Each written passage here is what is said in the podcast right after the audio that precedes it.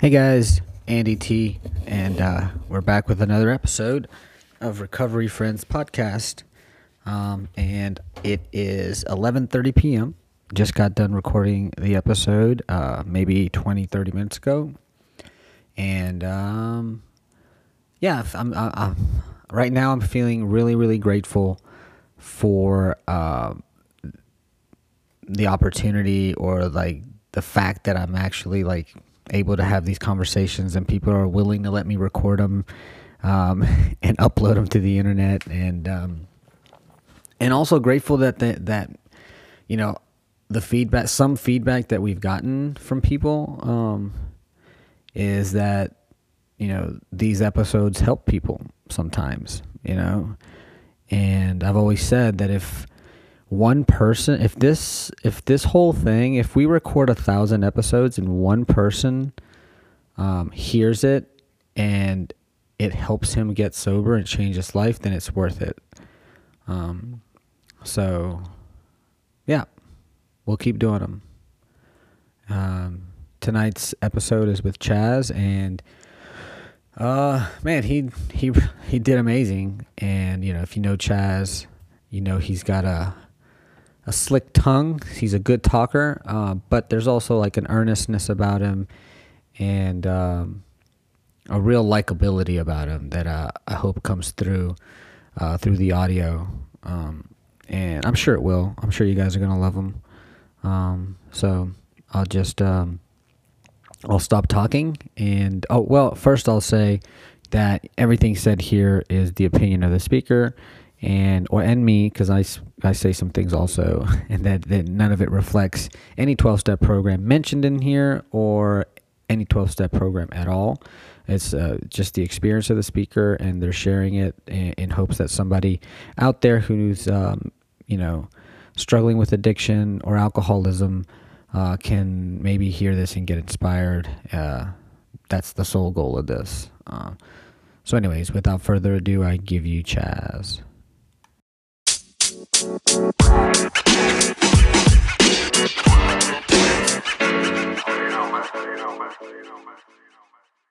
whole story lined out, and then three minutes of clearing your mind, you come back, you're like, oh fuck. you mind if I take shoes off? yeah, dude, take them off. I think better with my feet. Okay, on you already took them off. Yeah, yeah, yeah. All right, a little closer. A little closer. Yeah. All right. right, let me let me. Yeah. No, I always um.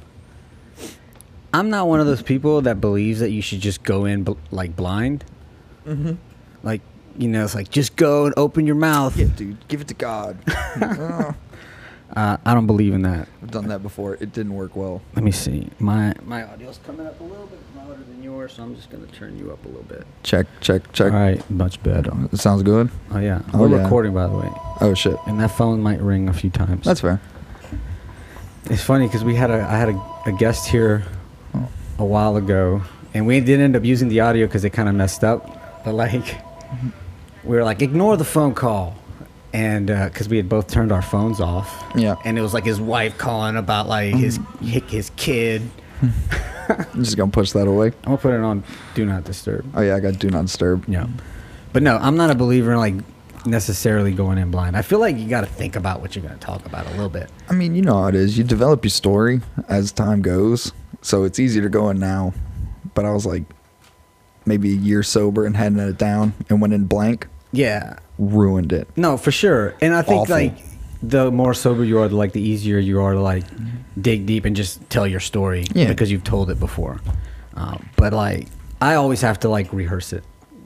Or not rehearse it. That that that sounds kind of No, a little bit. a little bit like, rehearsal. You know what I mean? But it's like, and I just think that that's how my mind works. So it's like if I go, if I have to speak somewhere beforehand, I have to like kind of like hit some points in my head and kind of like, maybe almost like like uh, access those files in my brain before I go in. That way I can like, and then I wing it.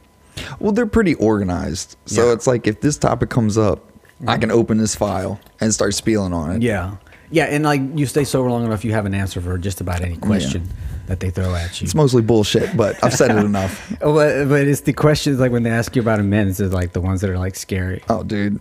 Oh, I don't know why. Like immense questions, like kind of terrify me. And I don't know. I know it- you hit him every time. So it's like, "An- Andy, uh, did, can you tell us about a hard amends you've ever made? I'm like, oh shit, I'm that guy. good. Oh yeah, but I love it because nobody's asking questions. yeah, yeah. I just have like standard questions that I'll ask. If Me too. Yeah.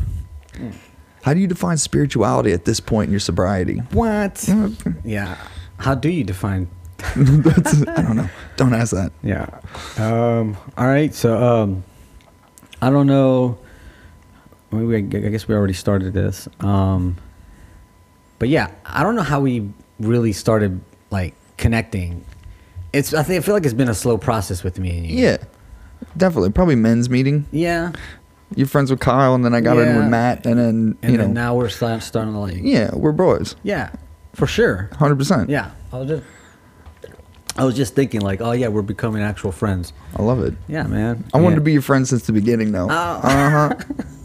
Because I remember we were at Mul- Mulholland, and you were always outside just cracking jokes and being funny. I was like, this dude seems cool. Mm, thank you. Yeah.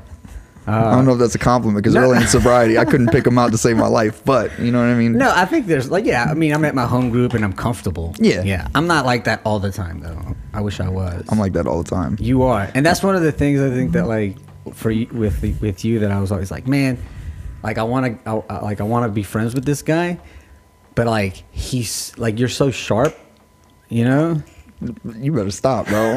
You better stop. I know I'm like like buttering you up, but no, like you're sharp, like you're quick witted, and it's like man. Sometimes I'm like I want to know if I can keep up. I don't, I don't like you pointing that out because that's all I got. Oh. You know what I mean? Once you figure that out, you're like, oh shit, all he's got is quick That not all you got. There's honestly like, I feel like there's something deeper to you. Thank you. I wouldn't ask you to do this. I didn't think so. I appreciate that. Mm-hmm. I'm glad you did. I told you I wanted to get on this thing as as soon as I heard you had done it. I think I Uh-huh. texted you the night that we talked about it, and I was like, "Yo, what is it?" Uh huh. And then three months later, you're like, "Hey, did you text me?" Because I never responded to you. I was Oh, like, yeah, "Oh, I yeah. thought you were just ducking me." it might have been. That might have been it. I was like, oh shit, he wants to do the podcast. I don't Oh, know if I'm ready to ask him. I'll, I'll, I'll. And you, you know, you get that text, and you're like, I'll answer it later because I don't want to think about the, the lie. yeah, right yeah, yeah, now. yeah, I can't. I don't want to turn him down. That made me feel bad. I need time to fabricate the lie. And then you never, then you never reply. Maybe you forgot. nope. Well, yeah, I eventually forgot to lie. No, I'm talking about me. I forgot to lie. Maybe he forgot he texted me. Uh uh Never. Or like you ever hit him with like, oh man, I, I, I thought I sent this. I typed it up. But I that try- is an actual thing that happens. I try not to now. No, it's it's. it, it, I will te- like set it up and be like, you know what, I'm gonna come back to this in a minute. So you're right. You're Yeah. right. You know what I mean? Let me let me think of something even more clever. yeah, And I then do. Texting gives me so much anxiety. I I like talking on the phone. I'm a talker, dude. Most people aren't these days. Bro, it's so annoying. You like like I know we're going off on a tangent already, but like like with dating, I wish women were more open to like having a phone conversation. I, I when I was in that, Yeah. I, I couldn't I couldn't land the the Bumble or, or whatever it was I was using that first line. It would always be something stupid. I remember my profile was dope. Yeah. But like Like know- it's probably like a funny line. Oh, dude, it was like it was Yeah. like secretly two dogs in an overcoat. Yeah. and I'm just here for the catfish, and everybody was like, "Oh my god, you're so funny," and I was like, Uh, "Hey, hey. Hi, Uh-huh. dude. Honestly, hi works. That's it. See, I, I, I almost wish I'd have known that, but now I'm engaged, so you know. I feel like hi is is like is just a solid opener, and then you never would think that. Like I'm always like, look at her profile, look at the pictures, comment on something, be specific. Yeah. which I think that mm-hmm. that's a good strategy. the opener. Yeah. but But- hi, they're like, this guy's mysterious. like, But hi fucking works, which is crazy. So who like somebody was like you just hit him with that. You know, I'm a business owner, right? Yeah. Yeah, I don't think that'll work. It's like maybe. All right. So, um, anyway, so you're here to tell your story, and uh, I see what I, I didn't start the timer. So we're gonna assume we're like I don't know five minutes in. it works. Yeah, and uh, so just um, yeah. I mean, you've heard the podcast. Thank you for coming in and actually you listening to the podcast before Honored you to be in. here. All right. Yeah, I'm honored to have you, bro. Um, and um, yeah, let's let's uh, let's start it off. Tell me tell me what uh, got you to have to walk into the doors of a 12 step meeting. I, I love telling the beginning of my story. Uh, so, like, AA is all walks of life. Like from the beginning, everybody's got different different pasts, different upbringings, and stuff like that. I was blessed in that both my parents are in the medical field, so I was like silver spoon my entire life. I, I grew up in a, a small town outside of Kenner on the other side of Lake Pontchartrain, and Okay. it, yeah, Laplace, and it was like a, a plant town. So everybody had stable income, but like I was the rich kid Yeah. and I didn't I didn't like that persona. I don't even remember if I got made fun of for it. I just felt different. Yeah. Because of its Isn't weird. that weird though? Like, like I It's mean, so weird. That's like some first world shit though, for real. Dude, like, right? I Like- feel different because I. Yeah, I have I'm- too. I have too much. I never Yeah. want for anything, and these kids, you know what I mean. They have to wait for their birthdays to get presents and stuff Yeah. like that, and I'm just like, I want that. You got it. Yeah, like it's. So I, I remember like not feeling a part of because I had too much, and just to like reference like my mom, they're both in the medical field, but my dad worked, and my mom was stay at home because she was just taking care of kids, and she was like super mom, so she was present in every aspect of my life, which was embarrassing. now I look back and see how hard my mom worked to be Yeah. super mom, president of the swim team, president of the PTA, like, oh, you know what could I mean? you like ignore me a little bit? Like she organized the Washington D.C. trip for my eighth grade class for the first time in that school, and they still go to it. Oh my God, what Oh, is it? Twenty one years later. Legacy. Because yeah, yeah. But at the same point, I was like, "Do you need to come on this Uh. trip, mom? There's no other moms coming." So I remember not feeling a part of, and I would do stupid things like I would I would fail classes to look stupider. Thank you, and uh, and also like I would lie. Compulsive lying became like I guess it was the way that I dealt with the fact that I didn't feel a part of. Would you lie about like? Would you tell people you were poorer than you were? Uh, yes, That's so strange. But, but Dude, I would lie and say. I mean, me, mine was the opposite. I would say like, yeah, we have a boat. Yeah, but you can't go on it. You know, it's, it's it's broken right now. My dad's fixing it. But He's got like six guys working on it all twenty four seven. You could always tell like the poor kid lying about money because like we were talking. I was like, yeah, we got a boat, and then somebody said, yeah, we have a yacht, and then I made fun of him because I thought like yachts were like bullshit. And I was mm-hmm. like, a yacht, and Ain't then, nobody got everybody, and then everybody looked at me like, yeah, a yacht's pretty badass. I'm like, oh, okay. Yeah. Oh, cool. We, my boat's way bigger than I thought. I misjudged. But it, it's it's funny that you say that because like the lie when I was young, obviously I'm really bad at lying and manipulation. So I like Meaning you're good at it. Uh, no, no, no. Like I was terrible. I, Oh. yo, as, as a young kid, I was awful. Okay. So I'm trying to come off as like not as I guess intelligent or well off as I am because I want people to like accept me as part of the group, not necessarily like you know ostracize me or even like praise me or whatever. I don't I don't know. I don't know what it was. But I remember like I'm telling people that, you know, um, you know, you know, don't buy me presents and stuff like that. This is just a low key birthday party. My seven seven year old birthday party. Like, you know, I, it's not going to be a big thing. It's not going to be. But uh, we we don't have the money to do anything extravagant. But I'm going to have an elephant there. so y'all should definitely come for the elephant. I don't know how much food's going to be there. You know what I mean? It is what it is. But I, like this was like maybe a month out, and then like a couple days before, obviously there's no elephant. So rather than like have the Dude, party, that would have been so sick, though. dude right If- but I- like okay and that's that's so rather than have the party with no elephant i told everybody that the elephant died so my party's canceled so like at seven years old i canceled my my birthday party Wow. rather than be found out in a what lie did you tell your parents? I, I, dude, I couldn't even remember. I just, thought, you know, what I mean, crying like I don't, I threw some tantrum. Like, I don't want to do this. Y'all just buy me presents instead, or you know what I mean, whatever dumb bull. Like I said, I was spoiled rotten. Yeah. And like I had a younger sister. We're six years apart, and um, and she got a lot of the attention. So you know, I kind of drove the tantrums, lies, and manipulations to to seek that. It's not like they didn't. Obviously, my mom was super mom, but Yeah. it was still at home. She got more attention. So you know, but she she was my best friend She growing might up. have got you the elephant if you gave her the opportunity. dude, they they might have. You know what I mean? And it's it was it was like that. It it was the lies weren't crazy and and it, the insanity was rampant from an early age. And I can't explain it, but it made sense in Yeah. the moment. And that's when like the lies and the manip- manipulation started. Like I I I didn't know who I was at seven years old, but I knew that like when I lied and people believed me, it made me feel good. Yeah. And that's when like this whole train of like I just developed these like manipulation tactics through trial and error to be able to control people's ideas about me. And I don't know if they were successful or not. They probably weren't. Yeah. But like I defined myself on my ability to like manipulate people and get them to believe things that I wanted them to believe. Yeah. You know, whether they were true or not, you know, sitting there trying to win an argument over nothing Yeah. because I have to come out the victor, you know.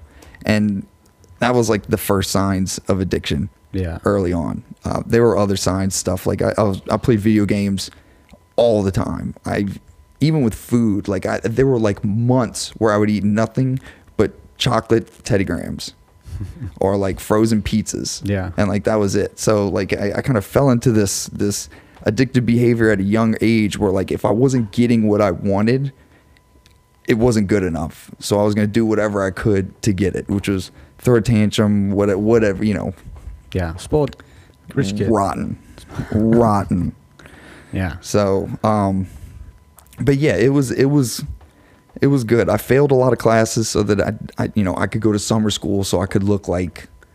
And I don't even know, man. I'm trying to put a pin in it in this moment, but like, I just I didn't want to seem as You didn't want to be a nerd. prosperous. Yeah, yeah. You know what I mean? That's the, exactly that's it. That's it. But it kind of became my persona because Yeah. through high school, like I failed classes because I stopped caring. I didn't Yeah. study. I didn't do anything. But I remember, so um, I went from Laplace to an all boy Catholic school out here, and it was rich kids, and I'm talking about like rich kids. Like, like they had elephants. They, at their yeah, parties. yeah. Like, no, this is like I'm not gonna have an elephant at my party. Like, y'all can come ride it anytime. Yeah. It's in the backyard. You know what I I, mean? It's with elephant, yeah, it's yeah. with the giraffe. You know what I mean? George is always there, bro. And and so I'm from Laplace, and all these rich kids who have way more money than me, and, and all of a sudden I'm I'm on the outside, you know. For the main reason that I tried to avoid, I'm trying to embrace it, and it's not enough. Yeah. Isn't it weird though? It's like it doesn't really like the conditions don't matter. No, not at all. Like that's not the problem, right? It's me. yeah. It's 100% me. There, there's no satisfaction in it. Yeah. But I, uh, so I start at this all boys school, and uh, you know I'm catching shit because I'm from Laplace, and you Oh, know yeah. I, I gotta As go. you should, Hey, don't yeah, right? No, I, no, no, no. You're right. You're right. I'm just kidding. Anybody from Laplace, I love you. Yeah. Belle Terre represent. Except Eric E. I, we, I don't want to talk. I don't want to talk about. I don't want to talk about Eric. I, I got my resentments against him. I love him to death, but I told yeah. I, but um, yeah, he saved my life actually. Yeah. So uh so I get to this this school and uh you know I'm catching a bunch of shit and I remembered the first time I had ever gotten loaded. Uh the first time I ever got drunk is the first time I ever smoked weed and the first time I had ever taken pain pills. All All- together, yeah, all at in in Wow. excess. Well, it was at my friend's house They live right next door, and I got so trashed that I ended up like naked. Like this is like nineteen or nineteen ninety nine. Definitely sexually assaulted these girls because I mean just like just like flailing my thing around in Yeah. public. No no physical. Okay. But you know what I mean. It, Yeah. it was it was totally inappropriate as a as a fourteen year old kid. Yeah. And then I I threw up all over my friend's living room set and ruined it like projectile because I was many many shots deep and Yeah. I think I had eaten a bunch of like uh, pulled pork sandwiches before, and you know, and I I pissed on a couple of my friends because I thought it'd be funny, and I'm naked in the middle of the living room, Wow. and and I remember the next day I was like, y'all, that was awesome, hungover as all hell, Yeah. looking like death, and you know, I never got invited to another party at that house. Oh wow. So, Yeah. but you know, Dude, it- of course not. Yeah, dude, like, and it Nobody it was, like laughing about it the next day. Like, No. dude, no, cause, Because well, because the thing well, is, you're like, peeing on people, dude. I That's woke like, up. I woke up naked, antisocial covered in vomit and my own urine, and then just walked to my house and like left them to clean up everything. and then I came back like yeah. six hours later, and like the dude, and like I said, it was it.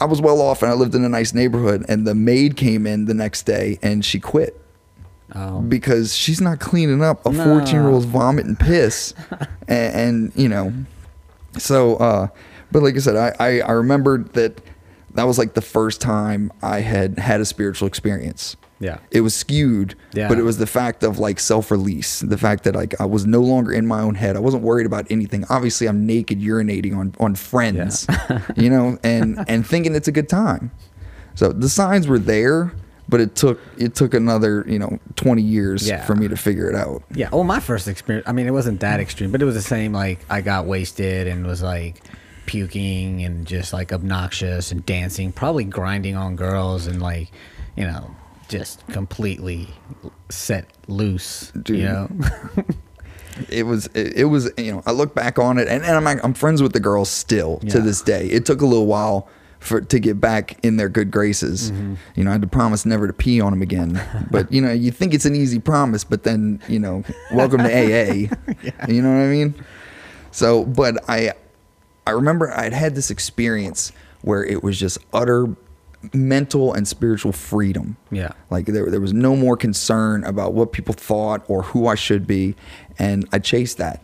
And at the same time, I, you know, I'd made some friends in high school, and I found out that a lot of these rich kids wanted me around if I had what they wanted, and that opened this whole new avenue for me. Yeah. Um, I found that if if I could procure the things that they wanted, a I could make money, and b I could have some friends, and then overnight I started getting invited to these parties, and you know the parties were insane. You know what I mean? They've got you know like this is like at the old boys school. yeah, no, this is at the old boys school. This is 15 years old. Like I'm getting my mom to drop me off in Old Metairie from Laplace at this party and telling her like, "Yo, come pick me, or I'll make it to school on Monday. Don't worry about me." Yeah. you know what I mean? And and they were they were nuts. Like these kids were living fantasies that I could never imagine coming from Laplace. Yeah. And I'm in there as the dude. So, you know, I'm in the center of it all. Yeah. Until I don't have what they want. But luckily I found out at a young age, like always have enough. Oh. And then have some more. So it was it was it was wonderful at the time, but I had developed this whole persona of the drug dealer. Yeah. Were you like? Did you play like you were hard? Were you? Were you hard? I mean, you so might. coming up, I mean, it was it was easy for me to fake it because Yeah. lies and manipulation were who I was. So like for you know in in rehab they call me a, a social chameleon. Yeah. because I'm I'm able to shift and the manipulation is the core of that. The lies that that whole like, you know, getting people to believe what I wanted them to believe became easier the more I did it. Yeah. Because it was, you know, who I like associated myself with as that person. And then um yeah, the the drugs took over. It started out with weed and then, you know, you got the, your uppers and your hallucinogens, which was most of high school. And Yeah. then all of a sudden, like it, it got real big real quick. Um, so I'd done that for like two and a half years. And then I remember I was trying to stunt for some popular kids, and I ended up getting kicked out of school because I dressed up like a joint for a school Halloween function. Uh, It was it was an awesome costume. was it like clearly a joint? Could you have pretended it was something no, else? No, Like, I wrapped like- myself in a bed sheet. We burned the top. We were, me and my friend were on like a bunch of Xanax, and we burned the whole top of it in my Uh-huh. car. and then I had a red beanie with a bunch of red, and I had some green Vans on, so I look like a joint. Yeah. Like there's no, you know what I mean? I'm waddling around. couldn't 'cause like the- pretend like you were something. I can't even think, Like, come to mind like what I you could have like, told a- them you told them you were. like a like a, a first used tampon. I don't know. Like there's nothing. You know what I mean? But they That would have gotten you kicked out too. Though. It's- yeah, yeah, very true, very, very true. All boys school, nobody would know what that was at the time. But you know, they they called me in the office and I uh, they tested me for marijuana and told me a couple days later, like, look, you got to get clean. You came back with the second highest marijuana test that we've ever seen. They keep a record. Oh yeah, yeah, because it's a percentage of whatever, Yeah. whatever's in your hair, because they hair tested. Me being the person that I am was like, I could beat that. I could be number one. You know what I mean? So for the next three months, because they give you ninety days, I went hard. Like you know what I mean? Smoking during class, going to the bathroom and puffing a joint mm. and flushing it and walking out. So I came back and I, I got I got the highest test grade, uh, the highest hair test they've ever seen, and then they kicked me out. Yeah, thank you. I appreciate that. See, somebody recognizes it. And I, you know what I mean? I wonder if that record still stands. No, I, I got beat by uh by one of one of my good friends who failed and went to summer school and they hair tested him and and like I said he was one of the rich kids. Uh-huh. So even even at my most, this dude could get more money from dad than I ever made. Yeah. and I made a decent bit, you know. But um, and and just to show you like how my my my family is a family of enablers. They gave me everything. My dad went in and argued with them and was talking about pressing charges. So they they put me through high school. So I graduated in the end of February, my senior year. I just couldn't go on stage Oh, okay. because my, you know what I mean? And, But you got a diploma. yeah, yeah, I got a diploma. So, um, it, you know, it once again like all my issues, and then I got kicked out in a week after I went skiing with my family. So you know, like they didn't think there was a problem, or I hit it well, or whatever, Yeah. and and that was just that was the start. So after that, I go to college, and then then things got really crazy. Um, like I said, I, I was already a dealer for the persona, and uh, oh, That's too much. Sorry.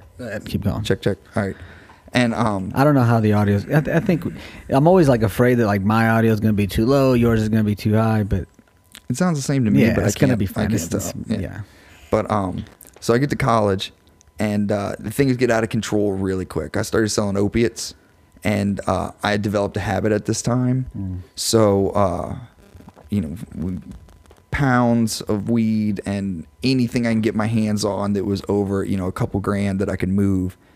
So it was a, it, it was one of the best times of my life. And it ended in you know I, it wasn't my absolute rock bottom but it ended pretty bad because i kept going up and up and up the chain until i ended up jacking somebody who was way above me that threatened my life and my family's life. So i i skeeted and i ran back to mom and dad and you know dropped out of college for that year because i didn't want to die. This was in New Orleans. this is in hammond. Okay. so uh yeah college, college is I, I can't really talk about college too much because it was a blur Yeah. um, I you know, I ended up finishing somehow years later. Wow. But uh, but by this time, I I had had a few hundred dollar a day habit, and I had just lost the only means I had to make money, which was dealing, because you know my dealer's dealer dealer Oh. threatened to kill me. Yeah, because you fucked up. Yeah, big time. Yeah. Big time. Like yeah, I, I got him. I yeah. I, I got him out Which of I a mean, maybe that saved your life. um, hundred percent running, or, but yeah, you know, it was it was getting out of hand, and I, I don't know if I'd have made it one way or the other because I, I had no respect for how like the process of life worked. You know what I mean? Like even within the drug dealer Period. world, there's Period. rules and etiquette. Three years sober, I'm I'm still learning how money works. So Yeah. I definitely didn't know at 20, 21 years old how anything was supposed to happen. Yeah. So I I ran and I had this obscene habit that there was no way I could pay for. You know, I could barely pay for it, you know, moving thousands of dollars a week. You know, I didn't have a job, I didn't have Yeah. anything. So things got really destitute real quick. Uh, it, it still took another eight, nine years for me to get sober. But, you know, you start stealing, you start breaking into cars, you start doing all these things to just get enough for the day and uh, that that went on for a little bit. You know, you get into the relationship with the druggie, and uh, everything seems good, and y'all are gonna make it. And then uh, I remembered she had an apartment, and she got you know she left it, and then we were hanging out together, and we realized that we just hated each other. And that was like one of the first realizations in using that I was like, you know, something's wrong. Like that that mask could be so complete that when it's pulled away, the world's completely different Yeah. you know and i never gave that any credence or, or effort on my part to realize that i am the root of that i just thought i was with the wrong girl Yeah. you know and then um so you know I, i'm stealing i'm i'm doing the, i'm begging i'm doing everything to get the fix and then i ended up meeting another girl that i had known from way back in the day who was not one of us pothead Yeah. but uh, not one of us and uh, i I decided that I was going to marry her and it was going to make my life better. And honestly, the relationship did. It gave me the validation and the love that I was seeking. But also my side chick, or actually probably my first love was was opiates. Yeah. Always through the whole thing. You know, I I I I say today that I loved her, but I didn't love her as much as I loved the drugs. And Yeah. you know, it's it still weighs on me because she was a beautiful person and, and I, I ruined that. But I, I get into that. So um her family started a farm while we were together in, in Independence. Great experience. I, I loved it. I built my resentments because of it, but it was it was a wonderful experience for me. But throughout the time that we were together, I, I'd always had a job and it, it was a solid job. So um I but I could barely make rent because I'm spending all my money on on opiates the whole time. A farm, like a. So yeah, do vegetable. I told you that's how I know about produce. Oh, okay, You know what I mean? Um, it's completely organic. I don't know if I could shout them out. I don't want to Nah, bring their don't do name in down. I don't Don't want to bring. Yeah, I know. I. That- That's just another amends coming up. But um, That's pretty but, cool. But yeah, dude, it was Yeah. great, man. Three and a half acres. Her dad just retired and decided to start a farm, and he's you know. 72 years old, working 12 hours a day, seven days a week. Like I learned a lot about work ethic from him yeah. and uh, I learned a lot about love and appreciation and hard work from their family. So um, we're together for four years. Uh, we get engaged and then get married, and then uh, And this whole time, like, are you off and on the opiates, or no, is no, it no, I'm- constant I'm, I'm, IV the whole time. the whole time? The whole time. and she doesn't know she, it. She doesn't. Once again, the lies and manipulation came easy to me. Being Wow. two separate people at all times. I mean, you know, I'd get pissy at night sometimes, and she'd wonder why. And it's because I'm detoxing. Wow. But I know that if I smoke a blunt with her and she goes to bed, she's not getting up. Yeah. You know what I mean? So I could pull a couple bucks out or go make a run to the West Bank if I need to, to to get right. To the point where I'd try to put her to bed. And I remember, like after work, I, I had such an issue that after work I would always have weed rolled up, ready for her. As soon as she walked in the door, it's lit, and I'm putting it between her lips. Yeah. Because if she's high, she's not going to question me. Yeah, and You- and so like she would just pass out every night, or not uh, the nights that you did that, and you would sneak out. was- it was never- every night. and she and she it would, was it and was she never night. caught you. No, not Wow. once. And and you know you're sitting there making that run with the phone on your lap like tonight's the night she's gonna call me. I, I can feel it. Yeah. Never did. You know what I mean? So it's it's it's crazy. I she was naive and I played into that. Um, coming from my background of using, it's hard for me to see how anyone can be that naive. Yeah. But in sobriety, like I understand that the number one thing you don't want to look at is the fact that your significant other might be a drug addict. Yeah, You know what I mean? yeah. I mean, I bet. Well, I mean, who knows? But like, maybe she suspected something. She suspect percent. like she's hundred percent. Yeah. But I could dodge the questions. Yeah. I'd been doing it my whole life. Not well, but you know, like I said, if if it gets down to it, I'll throw a tantrum. I will pee on you if I need to get away. You know what I mean? Whatever I need Yeah. to do to be able to to get my next. Yeah. And you know what I mean? And that's that's what it was. So um, we get married. We go on a great honeymoon. I end up stealing a bunch of pills and some weed from this friend that we met, and uh, you know I make it through. So we get back. We've been married for about a month at this time, and uh, it comes comes around from the fact that I had stolen a bunch of money from her brother. I'd written checks to myself from his account blatantly. Wow. Yeah. So um, and she was like, "Did you?" That's always like such a because you know I've, I've I've you know I've I I never did that, but like I've had friends that did that, and then when you find that out, it just feels like such a betrayal and so dirty. It seems like such a dirty thing to do. Oh, dude, it's I mean, it is a dirty thing. to do, like yeah. your name is on this check and you forged my signature. and there's no like there's there's nothing there's there's nothing worse than fine and and I lived like it was me, my ex-wife and her brother. We lived together for the entire time we were together because they were like best friends and then he ended up being my best friend. Yeah, he he was my best man in the wedding. wow. So um, she calls me, and I skipped work that day, luckily. And she was like, "Hey, did you steal this money from Billy? I need to see your bank account information." And I, you know, oh, the fucking, I don't know my password and stuff like that. Blah blah blah. And she said, "How do you not know your password? Did you steal this money? Because I've got this this Xerox of a bunch of checks with your name on it that that he didn't write." Damn. Man, that must have been so hard for her to see. dude. um, So God. I was like, I was like, yeah, I did. And she was like, all right, well, get your stuff and get out right now because my dad is on his way to the house with a shotgun. And and you know, her dad's a very hard man. Like I said, seventy two, retired, twelve hours a day, seven days a week in his own farm. This dude doesn't fuck around. Yeah. So I, I end up getting in my car and I pull out and he corners me in with a shotgun hanging out his driver's side window. So um, the last time that her and I talked was me on the phone with her driving down I 12 and her dad following me at about 95 miles an hour with a double barrel hanging out his driver's side yelling at me to pull over. Wow.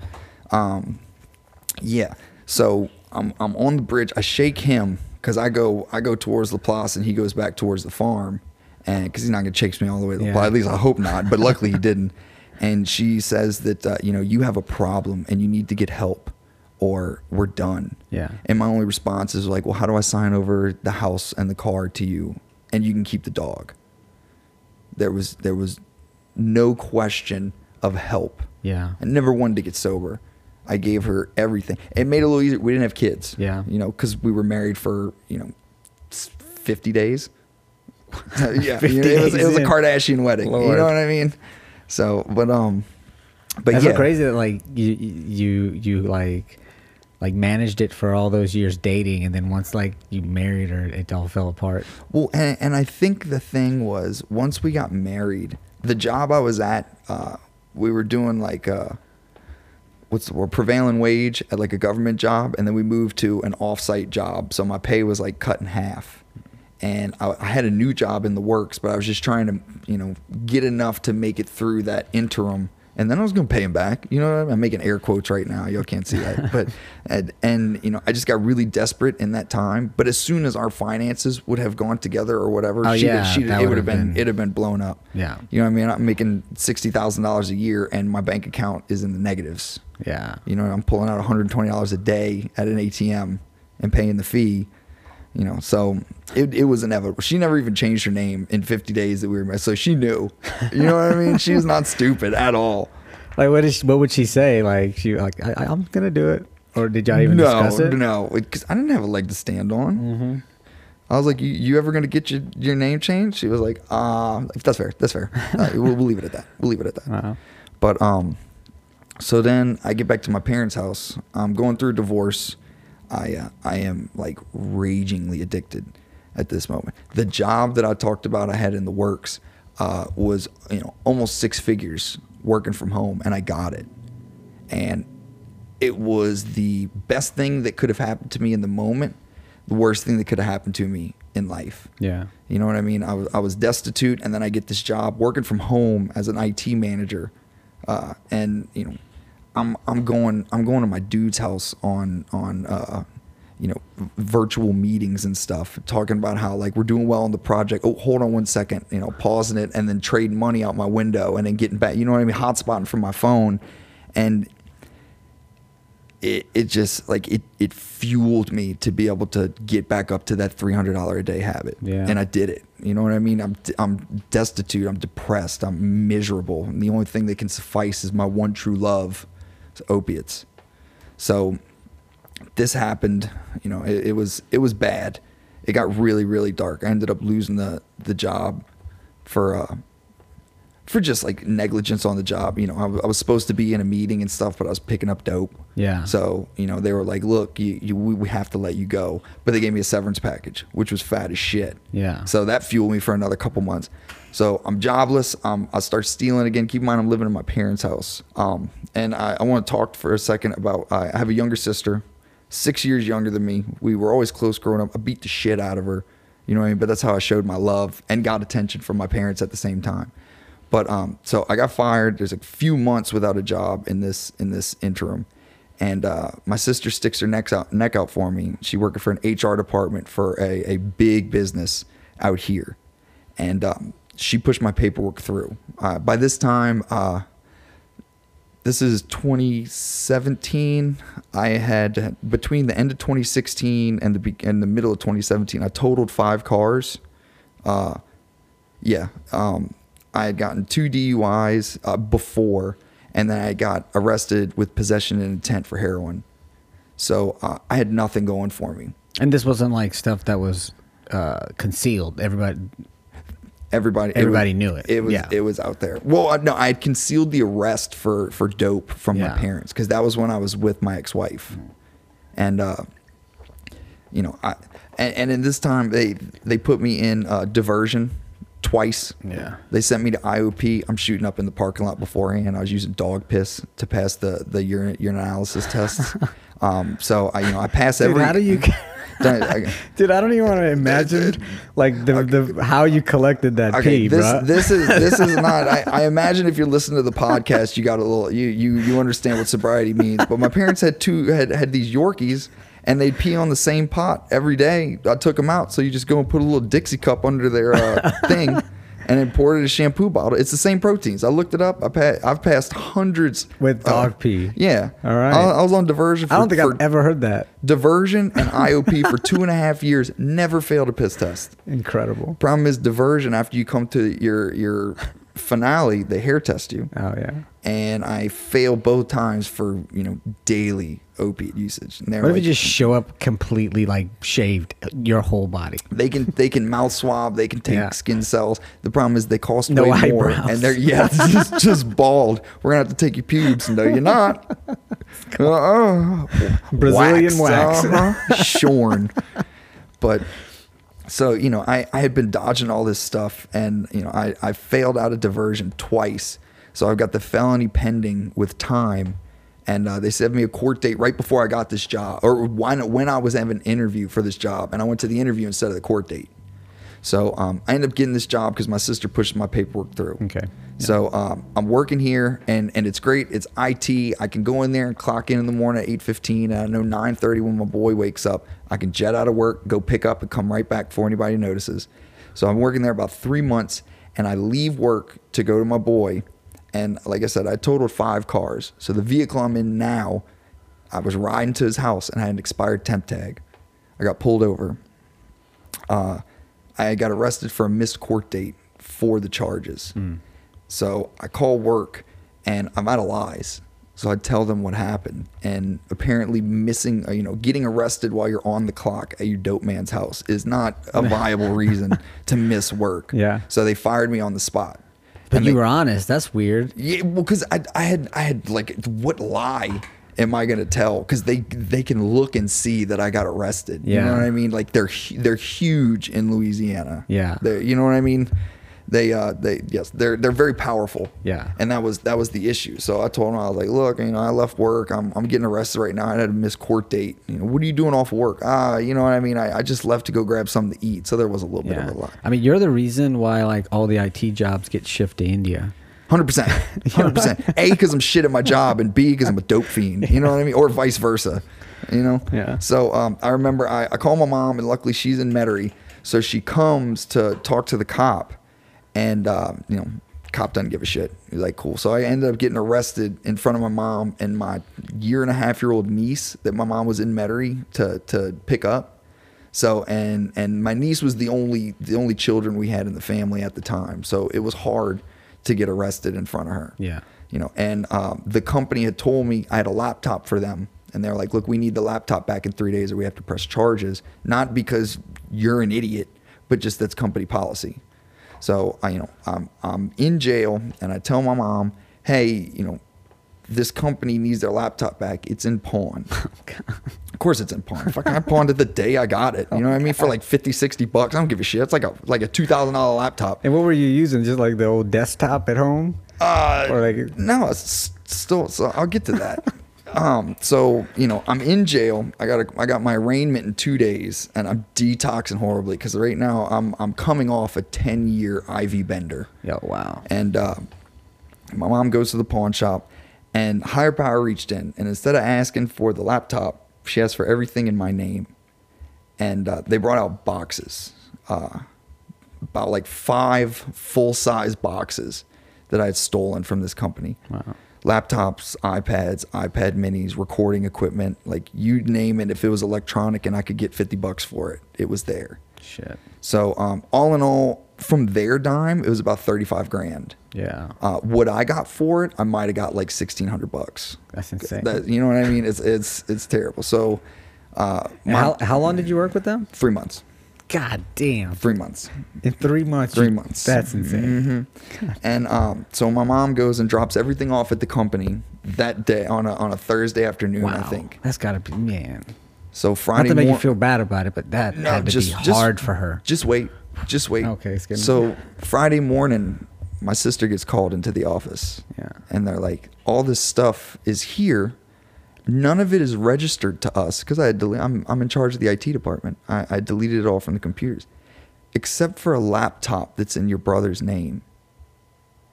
Can you explain this? And she had nothing to say. So they reran my background and saw that I had a felony that my sister didn't disclose Mm. to get me hired. Damn. So my sister, her boss, and her boss's boss all got fired. And this is my sister's dream job. She had been working there for a couple years and she was set for life if she'd stayed. She's working in Benson Tower, you know what I mean? Uh, High up, uptown or downtown. And, Yeah. and, and she lost her job because of that. Wow. So, uh, I, and, and I find all this out. I've got court in two hours. So I go in front of the judge and, you know, I'm a manipulative little shit.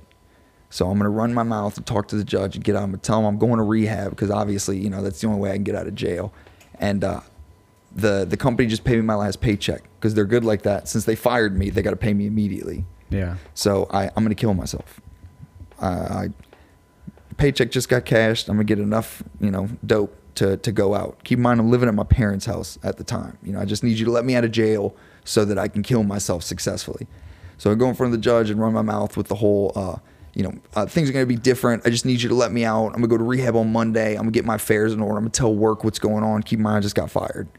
So um, the judge saw this as a cry for help or higher power intervened or he just wanted to call me on my bullshit and decided to keep me in jail until they could find me a bed at a rehab. Yeah. I found out later that if I just shut my mouth and let them go through with the process rather than try to manipulate and control, they'd have let me out. They were going to rearrange me and and let me out that day. So if if I hadn't tried to control events, I'd have been able to kill myself like I wanted to. wow. And uh it it it was deep. Like and it- he's, you know, like that's a judge who sees people like you and me every single Every day. day. He, he's just he can read read. He probably just read you and was like, Like a book. Yeah, he knew you were gonna like fuck off. Uh huh. Yeah. Or or he just you know what? Fuck this dude. Uh huh. Yeah. Like, like I'm I'm sweating. Like, I'm this guy's gonna detoxing. I'm greasy. like, I'm trying not to shit myself in court, and the judge is like, bring his ass back. Let him go shit himself outside my court. And, and you know the the reality was like that was that was my higher power coming through. Yeah. That was you know in in my rock bottom, my higher power has showed up more than I'm aware of than ever in my previous life because they were events that I didn't have control over. Yeah. That, you know what I mean?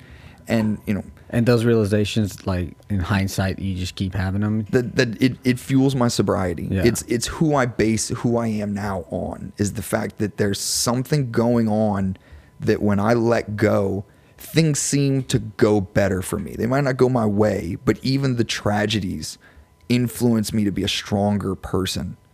You know, but Yeah. so I'm sitting in jail, I'm detoxing my ass off, and uh, I come to a realization that you know this is rock bottom. And it's not i'm sitting in jail detoxing. I just my sister just lost her job. The the rock bottom was the fact that i'm living with my parents right now and i was going to kill myself in their house. Uh, they go to bed at 9 at 10 o'clock i was going to go out and make sure they didn't find me until 8 a.m when they woke up in the morning. I no longer cared if my parents found their only son dead in their house from an overdose. The o- the people who have stuck their neck out me for for everything and that was that was my grasping point. People say that it's you know it's easy to forget your rock bottom but when i look at it like that i will never forget that moment. Yeah. the fact that i i had complete it, it wasn't me distraught and broken. It was the fact that i had turned myself into a complete sociopath voluntarily. You know? So um a week goes by they don't let me out. I'm still detoxing. The sister that i got fired from her dream job drove out to a courthouse in in uh plaquemines parish and then to the rehab and then to the judge at 7.30 in the morning because she didn't have a job so she didn't have anything to do Yeah. to bring them paperwork to get me out of jail Wow. so you know, it, it's like the the gifts are real. The higher power exists. I can't define it. I don't know what it is, but like when I look at my rock bottom, it's not only like the most destitute and, and awful thing I could have experienced, but it was like the saving grace that was presented to me and the ability to like do something for the first time in my life. And then, you know, from then on out, they they, they shipped me to rehab. Wow. And okay. then and then And Yeah. Then, and then, it, man, what a saint your sister must be. Oh my god! And and, I and love it doesn't her. stop just there. hearing the story. I'm oh like, oh god, she's like- she's the most beautiful woman Wow. in the world. All right. Well, we'll take a break right there, and then we'll be right back.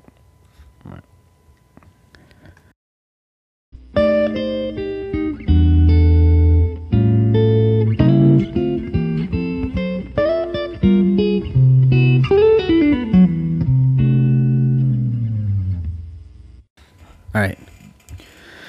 All right. Uh, back from break. Uh, we smoked. What we smoke? Marijuana. Wood tip wine, black and mild, baby.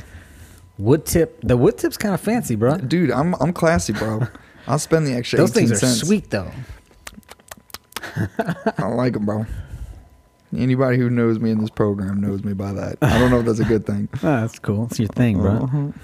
It's your thing. All right. So, um, all right. Um, All right. So you're where are you at right now? So you're So I'm I'm in jail, and Uh-huh. they decide the they hold me until I can find a bed. So my sister comes over there at 7:30 in the morning after running around for almost two hours to bring paperwork in, saying that I got a bed because my lawyer hasn't shown up for court. The same lawyer I've had the whole time, and I haven't paid her. So Oh, it's like, "Fuck it." completely understandable Yeah. that she didn't show up. Um, just so everybody knows, she was paid. Um, thank you, mom and dad, for that. but you know what I mean. It so I remember uh, I I I had been in jail for ten days. Uh, I didn't sleep for I, I didn't eat for eight, and I didn't sleep for nine. It was a bunk. It was twelve bunks, and they were full the whole time. So I'm with twenty three other dudes, jost out, you know, and I'm the 155 pound soaking wet white kid. Yeah. And, and you know what I mean? It's Jefferson Parish. So it was, you know, these people these people are in there for six months to a year waiting on a court date. And I'm coming through trying to get mommy and daddy to bail me out. Yeah. You know, but I, they couldn't make bail because uh, you know, it wasn't until I got to bed. So I remember uh, you know, I was I didn't get meds the whole time I was in there. The last day they gave me some gabapentin and stuff, and I ended up giving that to a dude who I'd given all my food to. He gave me like a like a grape Jolly Rancher, like on my second or third day, and I was so grateful to have a great like who wants grape Jolly Ranchers? But I remember, I mean, that's that's currency in jail, man. Yeah. So um, so he got you to like give him all all your food because you weren't well, eating. I wasn't eating. Yeah. You know what I mean? So and you know he was. I mean, you could argue you still shouldn't have gave it. to Oh him. no, no, no! I didn't know the rules. You know, I've been, I've been, I've been to jail a couple times, but Yeah. you know what I mean. Not, not long enough of a stay to become acquainted with the etiquette. Yeah, And- and you knew you were on your way out. So. Um, we get- I, I thought, I, you know, I went in on, uh, I went in on Wednesday. Friday, I got a rain. I was expecting to be out on Monday, and then I was expected to be out on Wednesday, and then it turns out that my lawyer, you know what I mean, like Yeah, said, she sure. hadn't gotten paid, so she didn't turn in any of the paperwork, and that's when my sister ran up at you know seven thirty in the morning on Friday to get me out. So this is about a ten day stretch of me like hard detox. I remember I shipped my onesie. You know what I mean? I'm washing out in the sink and everybody's yelling at me because I'm using the fucking hand sink. God. You know what I mean? I'm pretty sure, I, I, I don't quite remember, but I'm pretty sure people were drinking out of that sink. Oh man. You know what I mean? Damn. And there's two toilets. There's a pisser and a shitter. and Somebody's shitting already, so I shit in the pisser. Oh. And like, you know what I mean? There's yeah, there, there's things that you do not do. Yeah. You know. So I remember like being in in in like the holding cell uh, overnight when I got my DUI, and I was terrified that I was gonna have to shit in there. You know, it's open Yeah, you toilet. don't you don't poop and holding. and and, Yeah. and you know like I'm- that was my biggest concern over everything was like I'm gonna have to shit in here. Like that's how like so I'm I'm in there for a while, and I remember like I'm I'm detoxing. So it, you know the male detox, everything kind of crimps up, it shrivels a little Uh-huh. bit. And I was like, damn, I don't want to shower in front of all these dudes with a tiny penis. Nobody should be looking at it, but like they're, you know what I mean? Like, you know, it's jail. Everybody wants to, you know, Yeah. see what you're working with so they can judge you by it. Like, oh, this dude got a big dick. All right, cool, he's all right. This kid does not. So you know, but um, so I ended up I ended up getting picked up by uh, a re- can, can I mention the rehab? um I don't know. Like, so I ended up getting picked up by a rehab, Yeah. and uh, I mean, I you know what? Like, I don't know. Be honest with you, I should probably know better more safe about what's than right or sorry. what's wrong. in here. Absolutely. But yeah, usually I'm like, if Yeah. somebody says that, I don't trip. But like, right, right. So um, I ended up getting picked up from jail on a Friday at like three in the afternoon and brought to this rehab. And uh, it was it was a very nice rehab. I remember I'm in jail, and I, I told I told one of my friends in there that I had made because he gave me a grape Jolly Rancher that uh, that I'm going to this rehab, and he was like, "Oh man, you're going to the land of milk and honey." Like you know what I mean? It doesn't get any better than that in Louisiana unless you're going to like Passages Malibu. Like Yeah. that's that's as good as it gets. So I'm like, all right, cool. I'm I'm set. So I remember I got out. Uh, I just started eating. I had slept the night before for the first time, and uh, I was sober. And this is the first time that I had been sober in, I want to say 15 years, but at least 10 where it was either loaded or detoxing, which I still consider part of the the loading. Yeah. You know what I mean? Because I'm fiending, so I'm gonna go for it. So I remember I, I got into rehab and it was just it was beautiful. All these people are bitching about how they're in rehab and stuff like that, and I was like, y'all, this is like like I don't know what y'all are complaining about. This is amazing. They you know they they let us outside like I haven't seen outside Yeah. in like 10 days. And um yeah, man, I I, I'm sober and, and I remember I, I I not only like all my bits and pieces started working again, but like the ego came back. And I had been so successful at drowning out the voice of ego, not necessarily the urge and need of ego, but that voice telling me that like, you know what I mean, you should do some shit. Like you're somebody. These people need to respect you Yeah. and it it came back like getting hit by a tidal wave and, and i just remember uh, i'm in rehab and i'm desperate and i'm broken and all these people are telling me things and i don't want to listen to any of them because once again i know best Yeah. i'm in charge of my facilities and stuff like that so you know I, i'm sitting in these groups and i'm doing the work because I'm a manipulator by trade. And I realized that once I get into rehab, the only way I can manipulate these people is by going through the process. Yeah. They, they deal with drug. You know, I'd learned my lesson with the judge. you know, if you try to bullshit a bullshitter, you're gonna get shit on.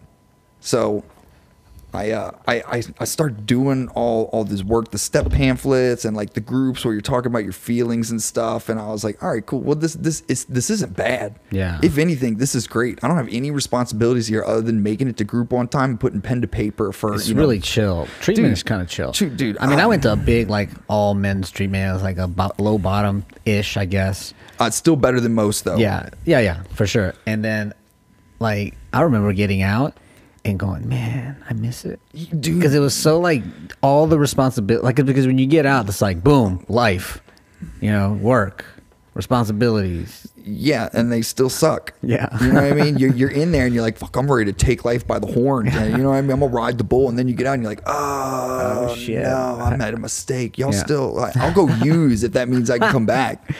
Yeah. But like, so the, the ego's in full force. And, you know, anyone who's been to rehab knows the relationships you form early in recovery are like, they're the most intense things you've ever felt. Yeah, no doubt. Yeah. Like I, They, I they're just like the first time you're actually having meaningful connections. dude it's it's love. a long time. you know what i mean male Yeah. female there's no there's no like sexual reciprocity there is that the right word but like it's it's genuine love like i know this person and they know me and we're both about the right thing right now Yeah. so you know i i made a best friend in there and, and we were boys and uh but I told you, ego started to creep in. Like ego started to become like a violent member of my thoughts to the point where like I needed to show off. I needed to look cool. It was a co-ed uh, uh, rehab, which was you know uh, to my detriment in the beginning, but an asset in the end. You know, it, it's personal, Yeah. personal recovery. But that's that's what it was. So I remember I was trying to look cool.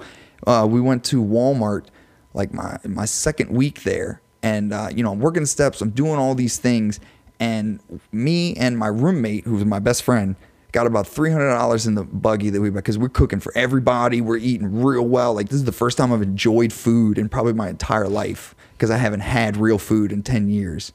And um, so we got like three hundred dollars in a buggy, and I decide like, oh shit, I remember how high I used to get whenever I stole things. I remember that adrenaline rush, and I like I haven't felt adrenaline. I felt I felt ease and peace and and per, and pink cloud. Yeah. So I put like three taco seasoning packets in my pocket.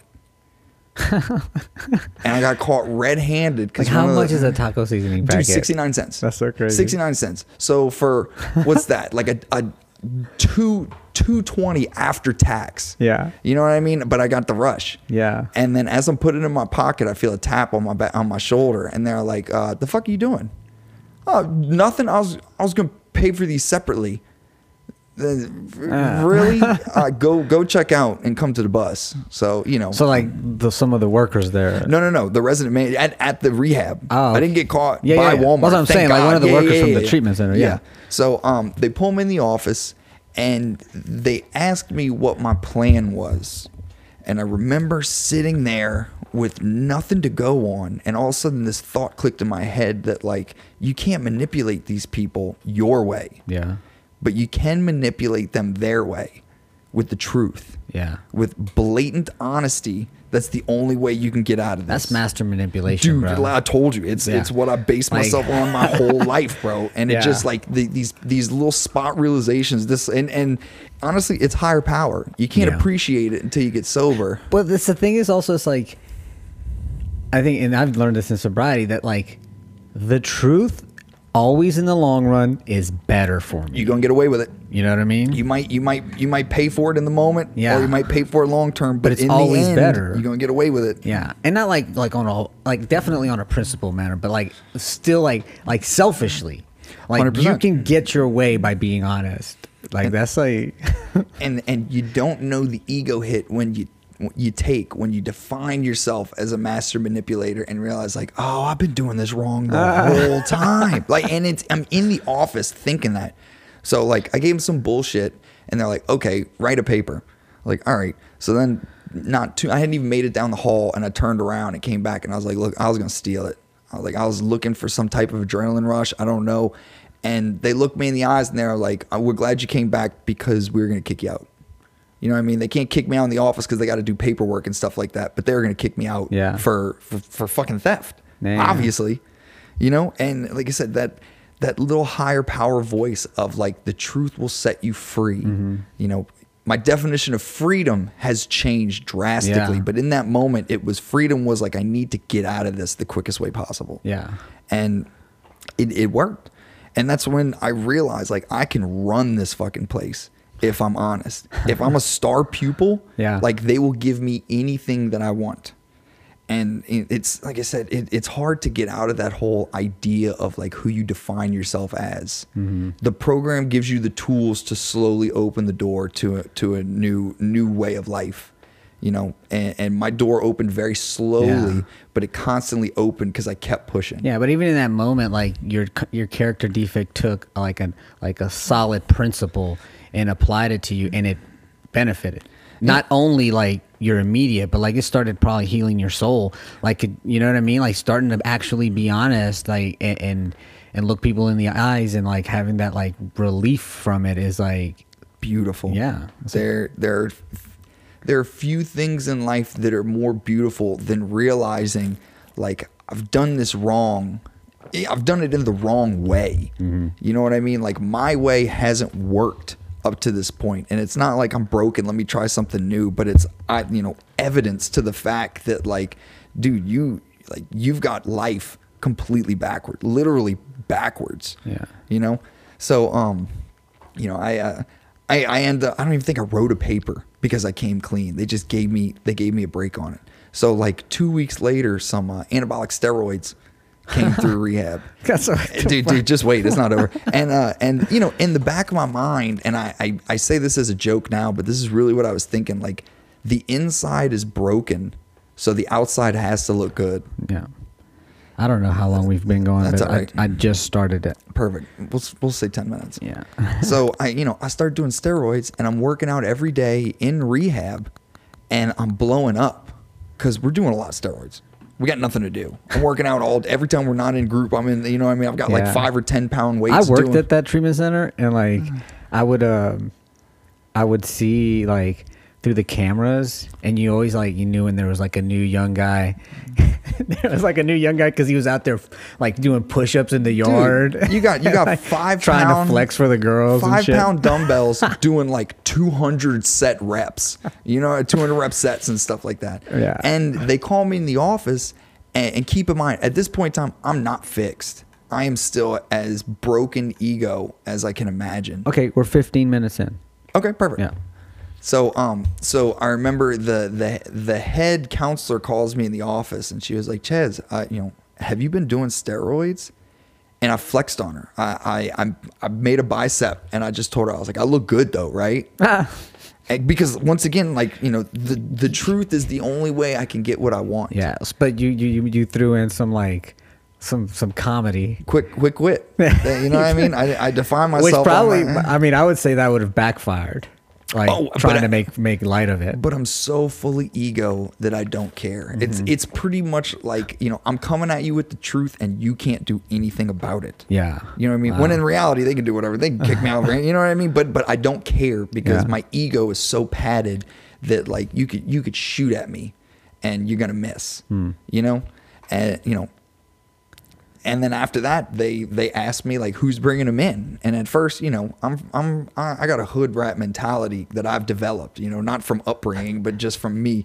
So Not from know- them streets. No, not from them streets. I mean, you know, I'm I'm from I'm from the proper streets where like if you see me driving my golf cart on rims down the street, like I'm I'm I'm thugging. There ain't no ain't, ain't no potholes there.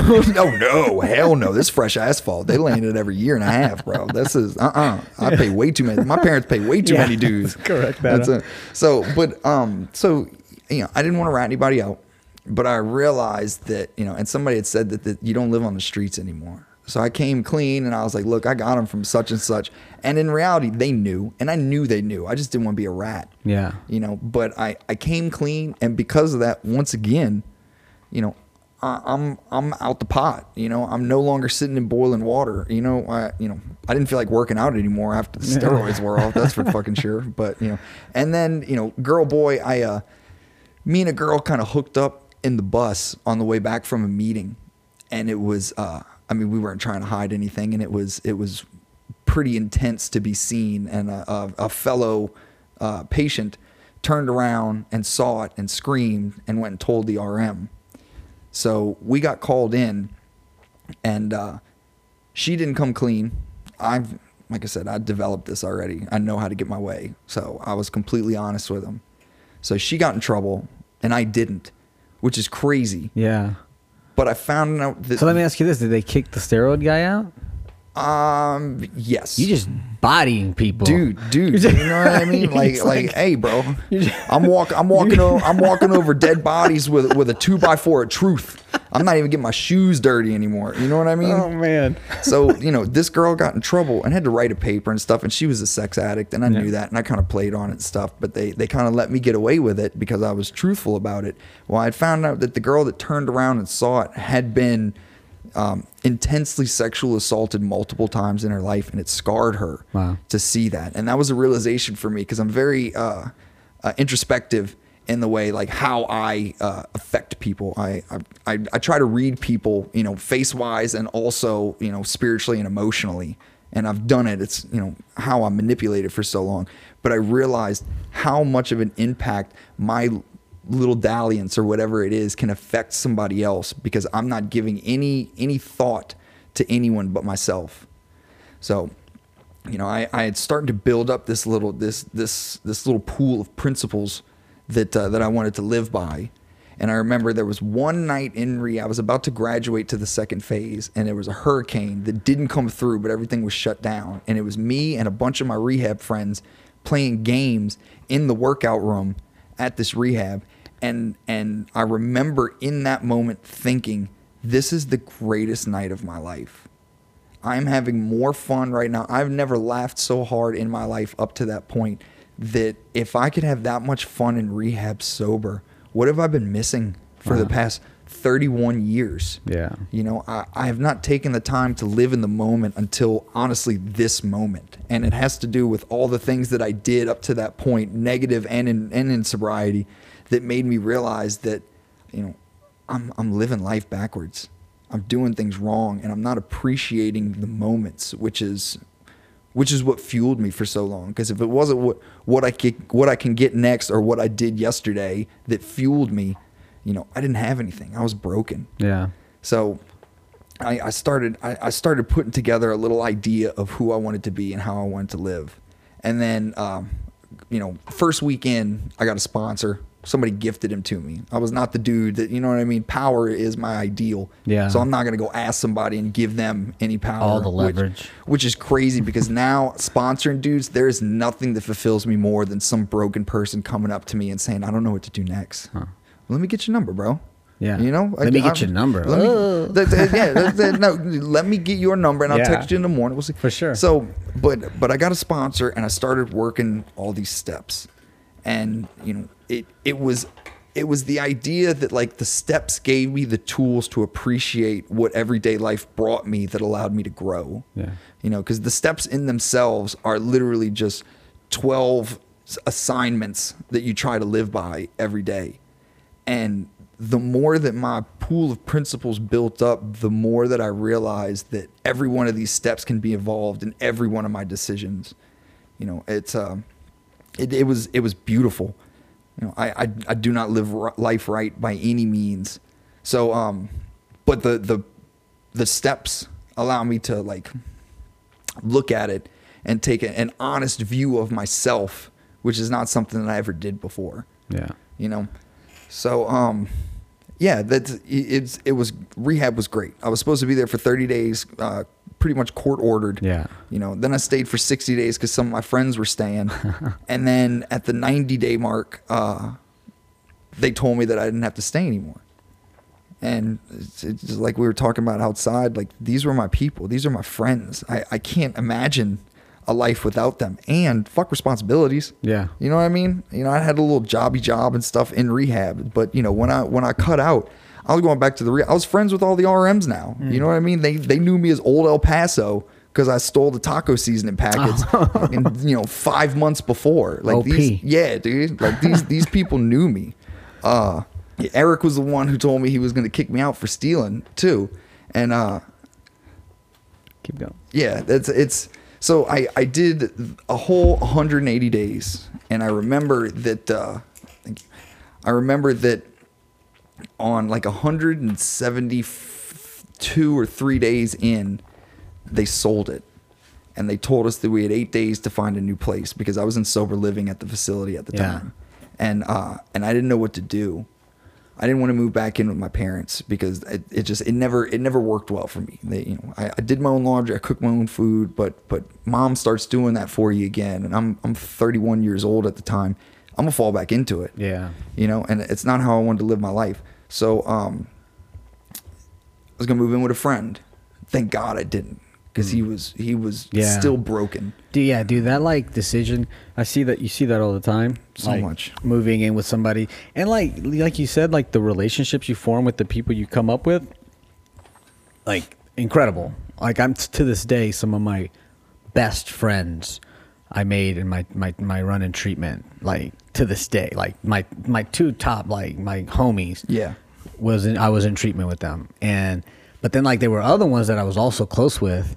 You know, we were running to meetings and doing everything, and then you know, slowly, a lot of them just kind of fell off, which is unfortunate. And you see a lot of people like, "I'm gonna move in with such and such." Like sponsees will come to me, and I'd be like, "Well, time out, bro. Let's think about this." You know, it's like don't jump, don't jump the gun too quick. And then I wound up living with Mike for like four years. That's probably the best move you could have made. Oh, though. bruh, so solid. But But- but I also did the thing where like you know I made a commitment because my my sister was offering for me to move in with her. My mom, you know, well my mom wasn't living here, but my sister was like, you can move in with me. And and I and I just I guess I heard you know something similar to that. It's like I don't want to go over there and start depending on her because I'll just go fall right back into that bullshit So quick. you know. Uh, so I went to Ox like a Oxford type house that the treatment center owned, and then and then like the situation with Mike happened, and I mean that was just you know that was an amazing like like thing that happened for me, like being with somebody who was like serious about recovery. I was serious about recovery. We weren't like you know like we we each had our own program. You know, we weren't. You know what I'm saying? It wasn't like anything codependent. You know? Right, right. And uh, yeah, that was.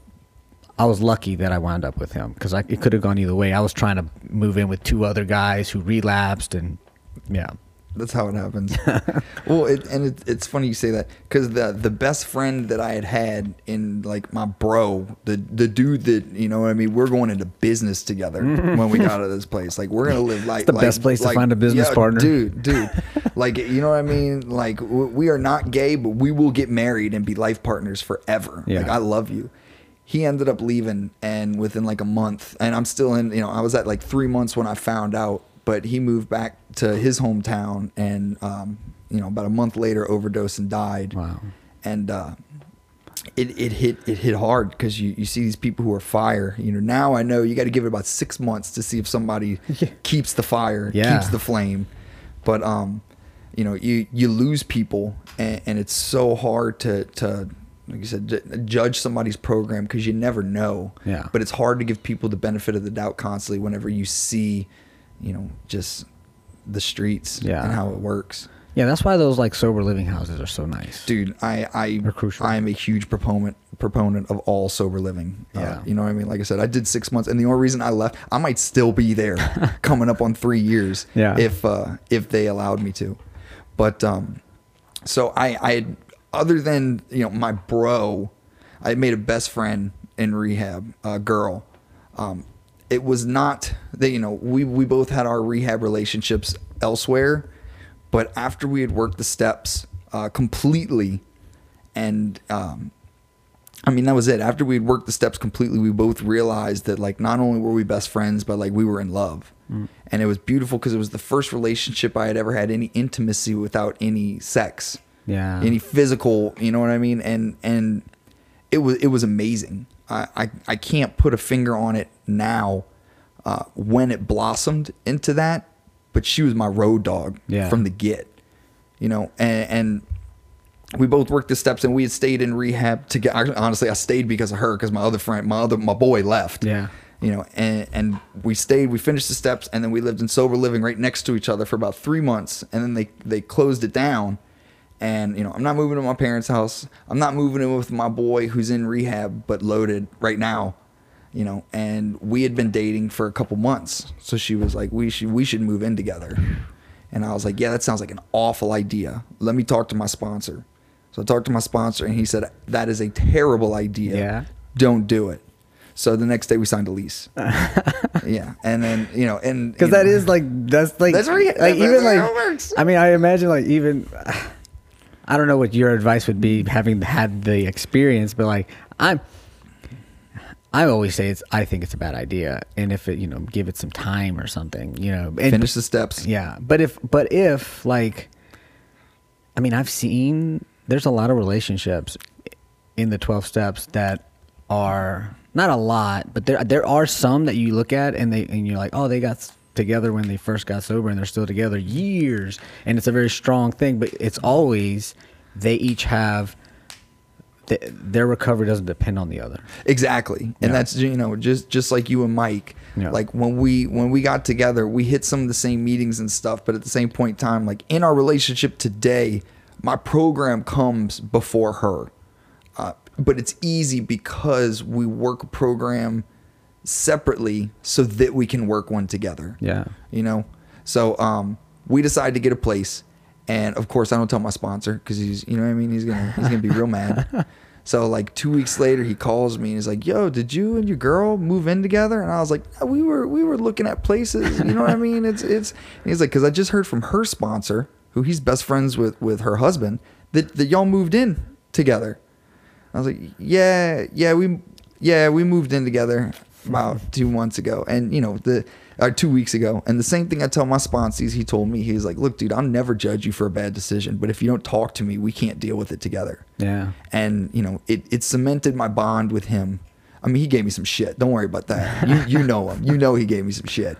But uh, it you know it it cemented my bond with him, and it also made me realize how uh, tumultuous of a situation I had placed myself in, because I I am putting my sobriety dependent on someone else because of the relationship that we're in. Mm-hmm. You know, luckily we we work strong programs separately. You know, but if one of us falters, the other one's getting dragged down. Or if they don't get dragged down, they need to make a life altering Yeah. decision. And that's that's a terrible situation to be put in, and it's even worse to put someone else in Yeah, for sure. you know and, and it's you know it's it's been a rock for me to know that you know i have someone in the program who understands how it works depending on me to work a program which allows me to put my program above her Yeah. or uh, should i say i put my program above our relationship Yeah. and she does the same because she's my number one you know through and through but at the same point in time without this you know you know that saying like I, I i don't i don't live to do aa i do aa to live Yeah. and you can feel it in the relationship whenever uh, you get lax in the program you know that's that's 100% Yeah. but um But I imagine like, of course, I don't have the experience of dating somebody seriously in in, in, in that's who's in recovery, but like the the relationships I have had in general, like if they were open to like being honest and working on ourselves, like man, that experience bonds you deeper. I find, you know, absolutely yeah, to the to the point where like we've discussed therapy together, not because we have issues, Yeah. but just because like you know why not? Yeah, You know that's what I mean? If it if That's it like- helps us grow, like you know most yeah, people therapists would be like, "So what's what's the problem? Uh, nothing. like no, we just like set an hour hour aside together to come and talk about our issues with Yeah. with an open third party. yeah, And you'd be like, get out. you know what I mean? there's nothing I can do yeah, for you. yeah. There's not like you don't need to do anything. Just sit there and charge us. We'll we'll take care of everything, babe. You done the tenth step today, babe. Yeah. Uh, maybe you should. Yeah. And you know, and and there's no judgment on each other's programs too, but we will we will poke and prod a little bit if we feel like the other one's lacks because it's not like yo, have you been to any meetings lately? But Yeah. you know what I mean? Like, hey, you know, women's is tonight. Or especially, it should be like, you know, how many sponsees you got right now? Hmm. Just, uh, I got, I got one. I don't know. He's, he's Oh, around. Well, that explains a lot. Yeah, exactly. Oh, okay. No, I get it. I get it. I get it. You should meditate. I'll be upstairs. And you know, it's it's it's beautiful how it's worked out because I've never had a healthy relationship before. Yeah. You know, and I and I owe it to the program. I I don't I don't endorse relationships in early sobriety, but like I said, we finished the twelve steps, and you know we're both prone to making bad decisions for a good reason, and this one worked out because it's a Mm-hmm. Gamble, man. Early in sobriety, it is it is one hundred percent a gamble One hundred percent. Yeah. you know but we had been together for six months so it was kind of easy for each of us to judge you know what i mean we're, we're both sponsoring by the time we got together. We both finished steps. We both have our meetings. We both have a home group and service positions. We you know we we're adamant about calling our sponsors not so much these days but like early on you know what i mean? So but like you know it's the life that i've built in aa is is a blessing. Yeah. and you know what i mean? They they always say it's it's a life beyond my wildest dreams because i i never imagined it. I never wanted it.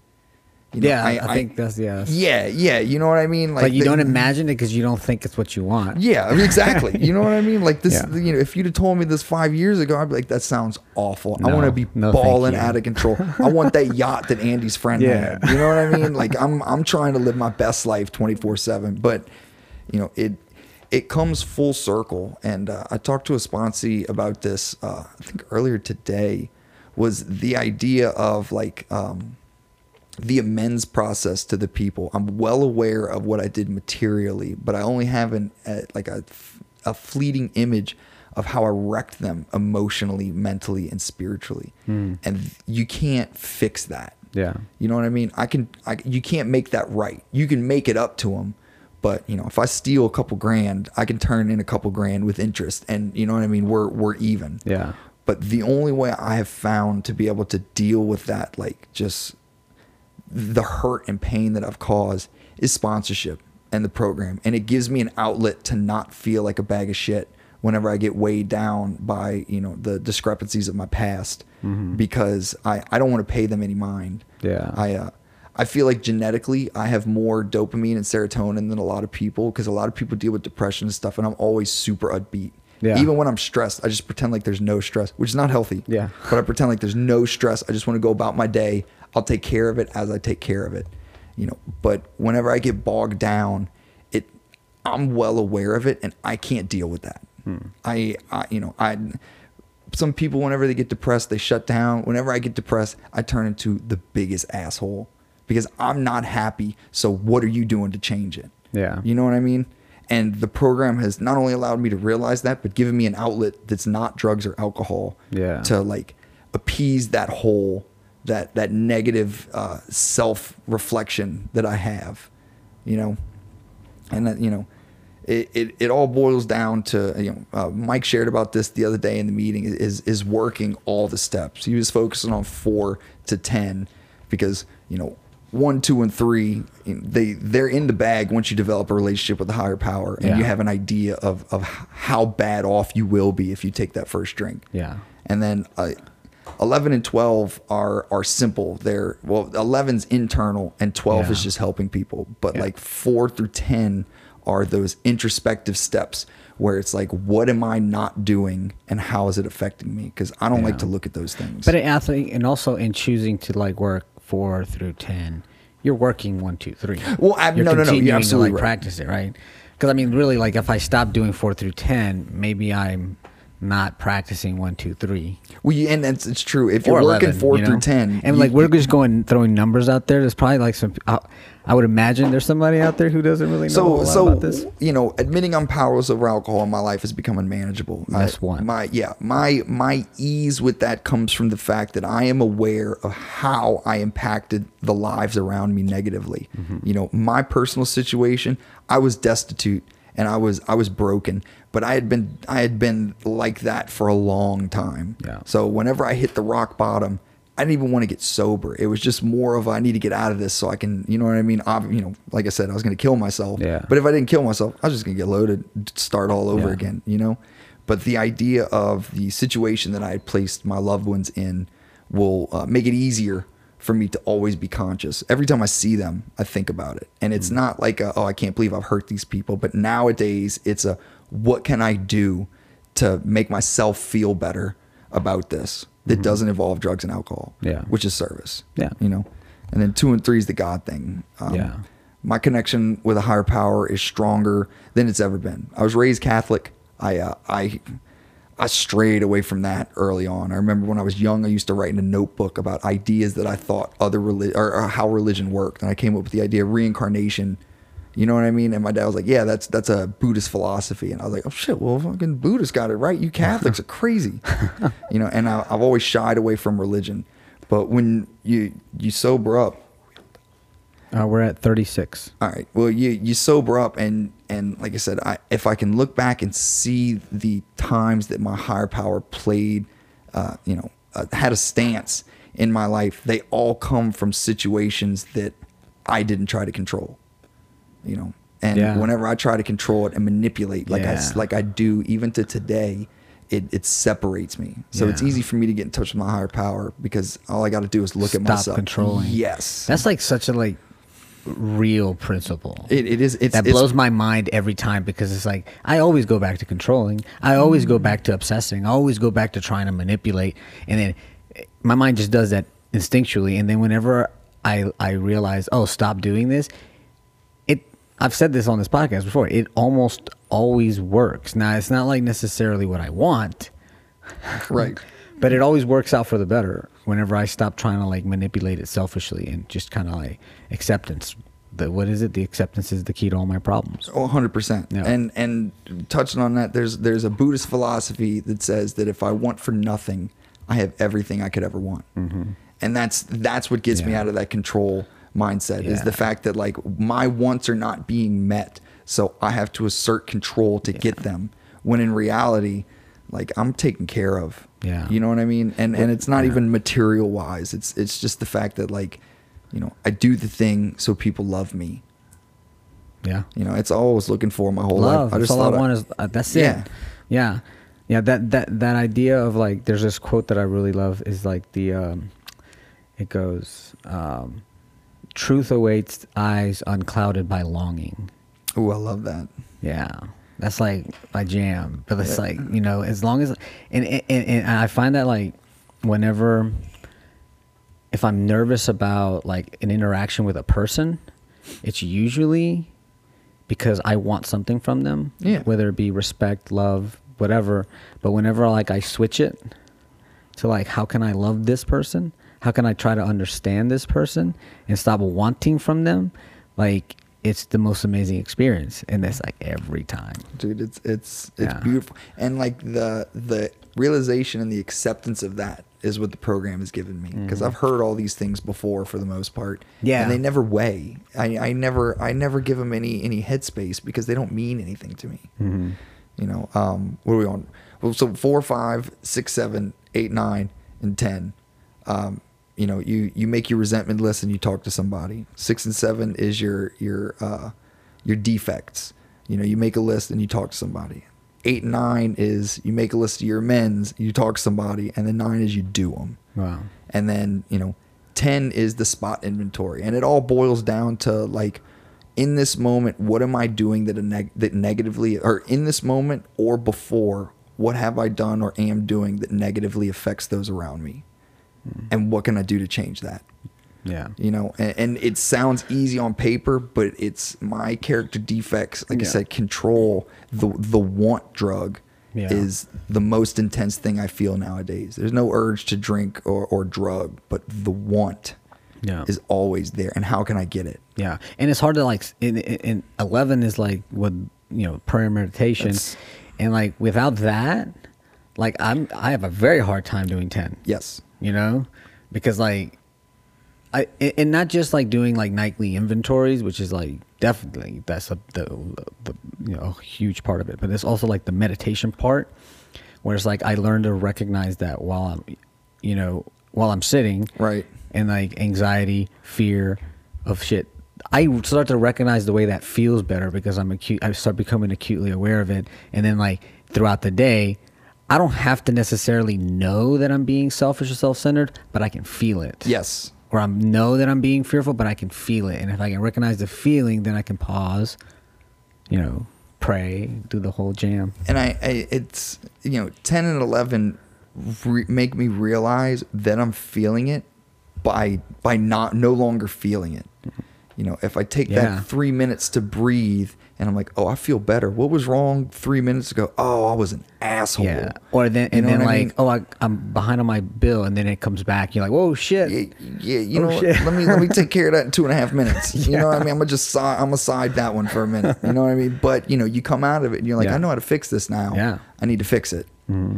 And then you know, 12 is the blessing of my life because 12 go you know sponsoring men is is the gift of this program sponsoring men is the reason that i no longer feel like a bag of shit Hmm. you know the amends helped but a lot of those were in passing you know they they made material absences right Yeah.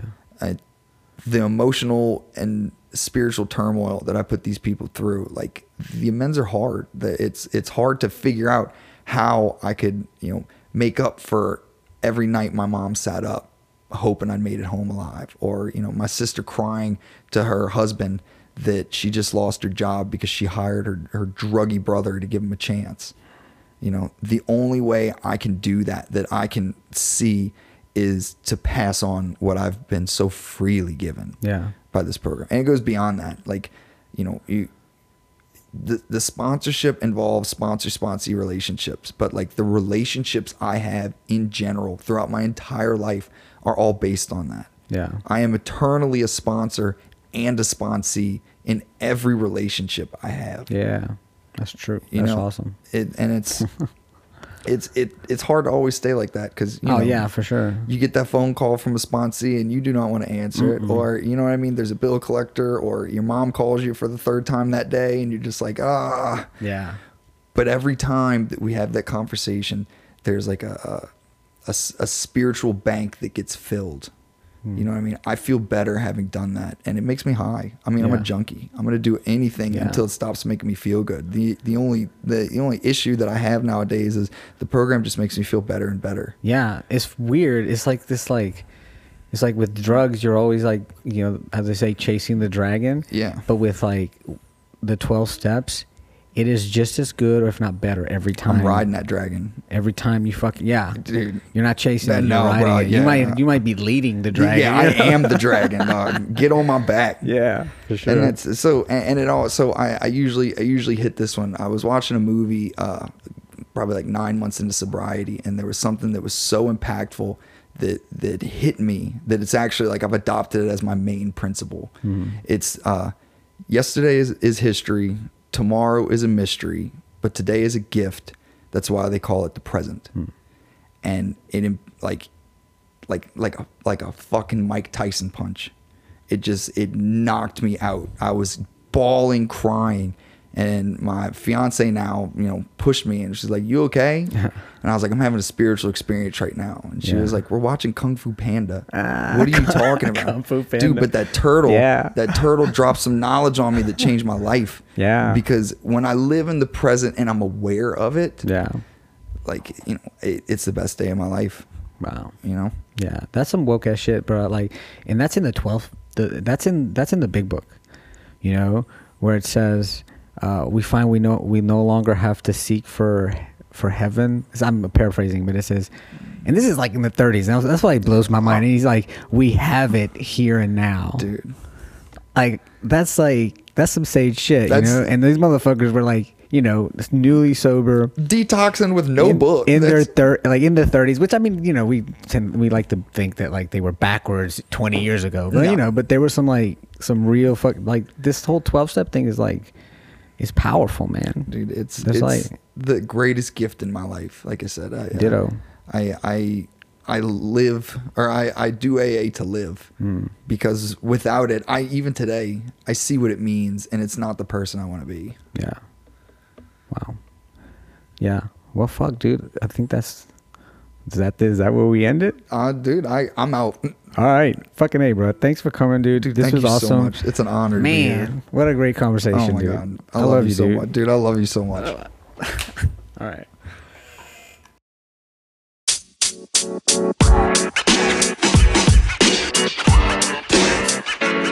know, man. You know, man.